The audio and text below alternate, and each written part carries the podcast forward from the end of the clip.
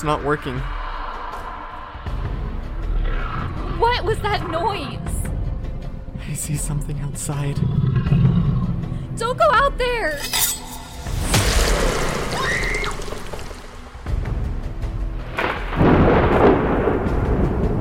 Prepare yourselves for a dark and twisted tale. Wanna play a game? How long can you survive? Imagine that you're taking a vacation with your friends and significant other in a small town. Your friend who grew up in the town says that there's not much nightlife, save for a bar or two. So, to pass the time on one night, you decide to take a walk around the neighborhood with two of your friends. You get to a tunnel around Route 351, and everything seems normal. A car or two passes, one of your friends is chatting about one thing or another. Then everything changes. One of your other friends' eyes goes wide and they stop in their tracks. Their shoulders seem tense as they try to shush the rest of you, and when they do, they ask if anyone heard that. Your chatty friend asks what they mean, but before they can answer, you all hear a twig snap behind you, coming from the tunnel. With terror laced through your veins, you all slowly turn around, coming face to face with the terror of the town.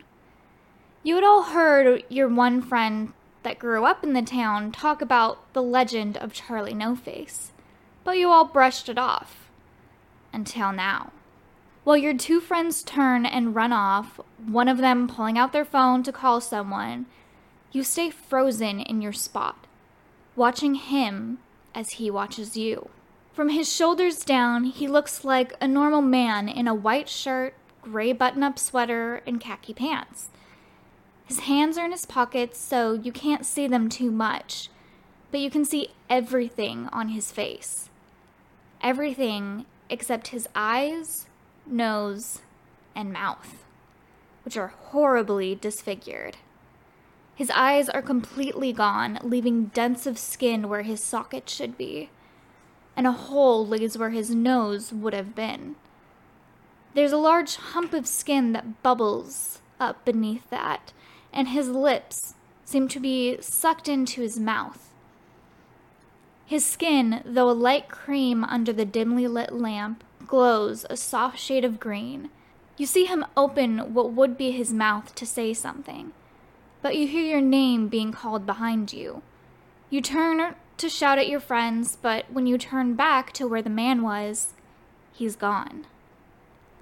When you all get back to the house, all three of you tell the rest of your friends the story, and your friend that grew up there just laughs, telling you that they warned you. The two friends that are with you say how monstrous he was, but you say that he seemed fine, just a bit disfigured.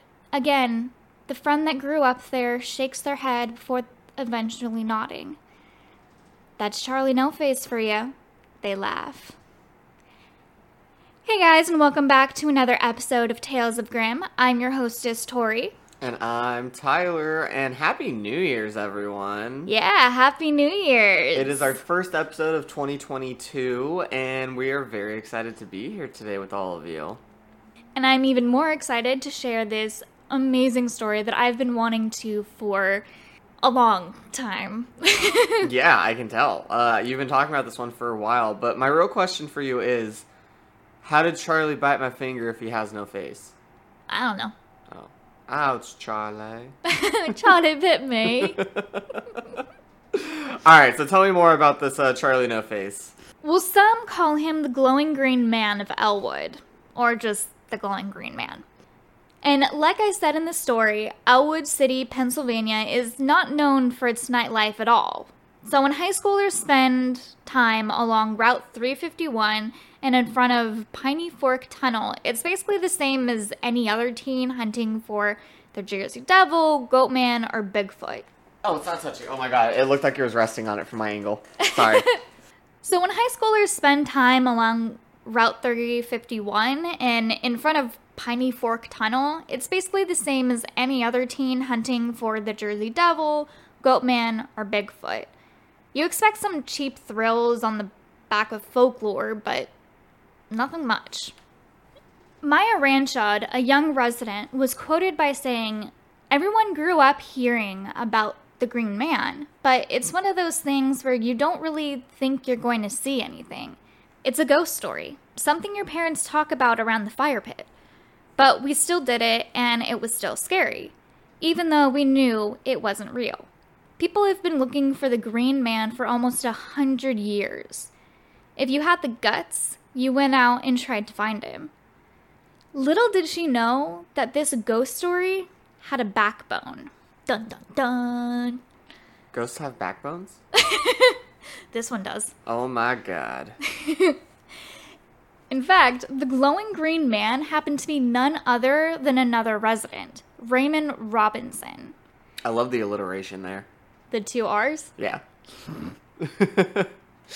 Born on October 29th, 1910, in Beaver, Pennsylvania, he was a normal child. He had friends, played outside, had a loving family, and went to school.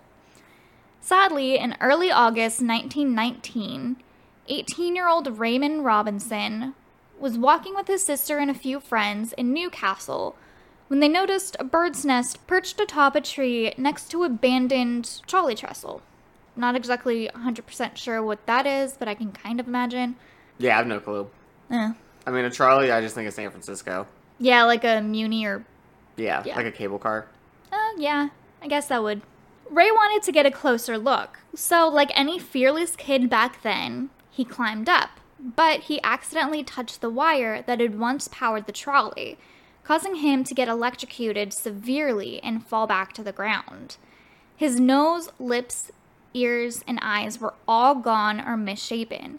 His arms were maimed, and one of his hands was blown clean off. Because of this disfigurement, many kids and even adults grew terrified of him.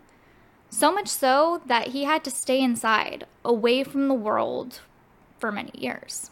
That's so sad. I know. It God. grows even sadder, though. Oh, all right. Way to start the day. I mean, this is like a legend, so Yeah, good point. every legend has some truth to it. During her interview, Maya Ranchod talked about her experiences, but also her father's with the Green Man. He told her once that, and I quote, Ray developed a reputation for walking around Route 351 and neighboring roads in Beaver County at night, unquote. While he just wanted some peace and to not scare people everywhere he went, rumors started to spread about his nightly walks, and people started to actually seek him out. Ranchod's father said that Ray loved to smoke and drink beer as much as the next guy, and these late night encounters became one of his main connections to the outside world. Ranchod recalls a story her father told her about when his friends packed up one of their cars with Green Man bait, which is basically a case of beer, a straw, and some cigarettes. When they did find Ray walking in the fog beside the road, they pulled up, and the driver, who had apparently met him before, got out and invited Ray for a drive. When Ray climbed in the car, Ranchod's dad screamed, as many had before. Not only was his face disfigured, but Ray's blank face glowed off the dashboard light. His nose was basically an open wound his entire life, and because of that, it would get infected and start glowing green. Hence the name, the glowing green man. Honestly, I thought that the electrocution was the thing that made him glow. So this kind of surprised me that it was just the infection. I'm trying to figure out an infection that glows. Oh, we could probably talk to your brother about it. It doesn't matter. That doesn't add up to me. But anyways, continue. I mean, this is supposed to be historically accurate. Ranchod's father once said to her that, and I quote, it was like meeting the boogeyman and discovering he's just a misunderstood guy who likes beer, shooting the shit, and the Pittsburgh Pirates. Unquote. When Ranchod pulled up a photo of Ray online and showed them to her dad, he stayed silent for a while, and when he did speak, he only said that he was sorry he was even scared of the man in the first place. Beneath all that disfigurement was a human being, a real person, someone who endured one of the most tragic lives. Sadly, not all of Raymond's night walks ended up like the one with Ranchod's father. Though these night walks showed the good of people, it also showed what a cruel world he lived in. People would beat him up, urinate into beer bottles, then give it to him. So he learned to never drink an open bottle. They would pick him up, drive him to the middle of nowhere, and toss him out of the car. People were cruel, and he never knew why. Many times, when a car would approach him as he walked, Ray would stop and wait nervously for what would come next. Some say that he even began carrying a pistol on his belt.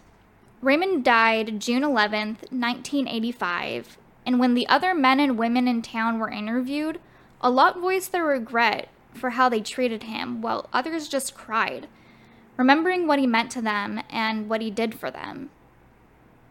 Not exactly sure what he would have done, maybe be like a knightly hero, but oh well. but this is how a man was turned into a legend. That, and how many still look for his glowing green presence along Route 351 and near the tunnel. Maybe you and I can go see him late one night when it's foggy. This is just a tragic story. That people suck. Yeah, but unfortunately, it's also an urban legend that people still go out and try and look for him, even though he died back in 85. Are, are they thinking that his spirit's just going to continue to haunt the place? Maybe? I mean, he did love his nightly walks, so maybe. God, well, you know what? I hope he has a face now. and that's just such a that's such a bummer. Like he he was just trying to live his life. I know. Everyone that met him that actually got to talk to him was like, no, he was such like a kind soul. Like apparently he helped people and was a normal guy. Just had a tragic accident happen to him. Yeah, I literally just pulled up a photo while you were telling me this story, and oh my god, I can't imagine having that happen to me. Like, the fact that that guy endured what he did for so long is incredible. Yeah. And he literally started taking walks at night so he wouldn't scare people. Yeah, I just. God. Way to ring in the new year with a depressing, not scary story. But it's still an urban legend, it is. technically. I always say that urban legends have some sort of truth to them, and this has literally a whole history to it. Yeah, and photos. Yeah, because this was a real guy. God.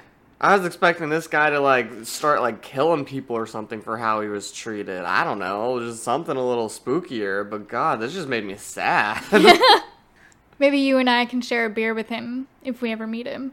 yeah, uh, you know he deserves it. He deserves all the beers, honestly. yeah, I was in Pennsylvania. Mm-hmm. Dang. Well, uh, it's a little bit of a short episode. Is there anything else you want to add on? Not really. I mean, this is kind of like an open and close type of case, but I'm still curious to see if, you know, if his ghost would really be there. You know, I think people are just saying that as a way to have a Keep legend alive. continue. Yeah, which I guess in some way is both good and bad. Well, it's really become a ghost story, really. No different than, you know, the woman who threw herself into a lake and died, or, you know, another woman in white that's trying to find her baby in San Francisco, or, you know, Oh, things like that. Putting your Ghost car stories. in neutral and the ghosts of the dead kids from a bus crash will push your car. Mm-hmm. Yeah, I was literally going through Legends the other day and I saw that one again on another um, road. again, there has to be some truth. And then these stories just spread. Like, I don't even know how many ladies in white there are. So or, many. like you said, the bus or car getting pulled off of the railroad tracks or up the mountain or whatever. Like, Yep. there's literally so many of them that it's almost become like a cliche. But But again, they're I've never heard of uh, more than one glowing green man, though. very true. He's one of a kind. Yeah, no kidding. also, factually real, apparently. Yeah, I told you he's a real human being. God. Did he ever have a family? I mean, aside from his sister, maybe another sibling, and then his mom and dad, I don't know if he ever had like a wife or kids. I know that there are pictures of women who are like posing next to him, like smiling, and he's happy. Like, there's even one photo of him in an army uniform, so I don't know if he joined that. I would have to look more into like his history. Mm-hmm. Um, I know that there was at least a soldier that posed with him as well, but I don't know about any family other than his mom, dad, and sister. Interesting. Yeah, something I would kind of be curious to know about, like what they thought of everything and stuff. Yeah. Huh.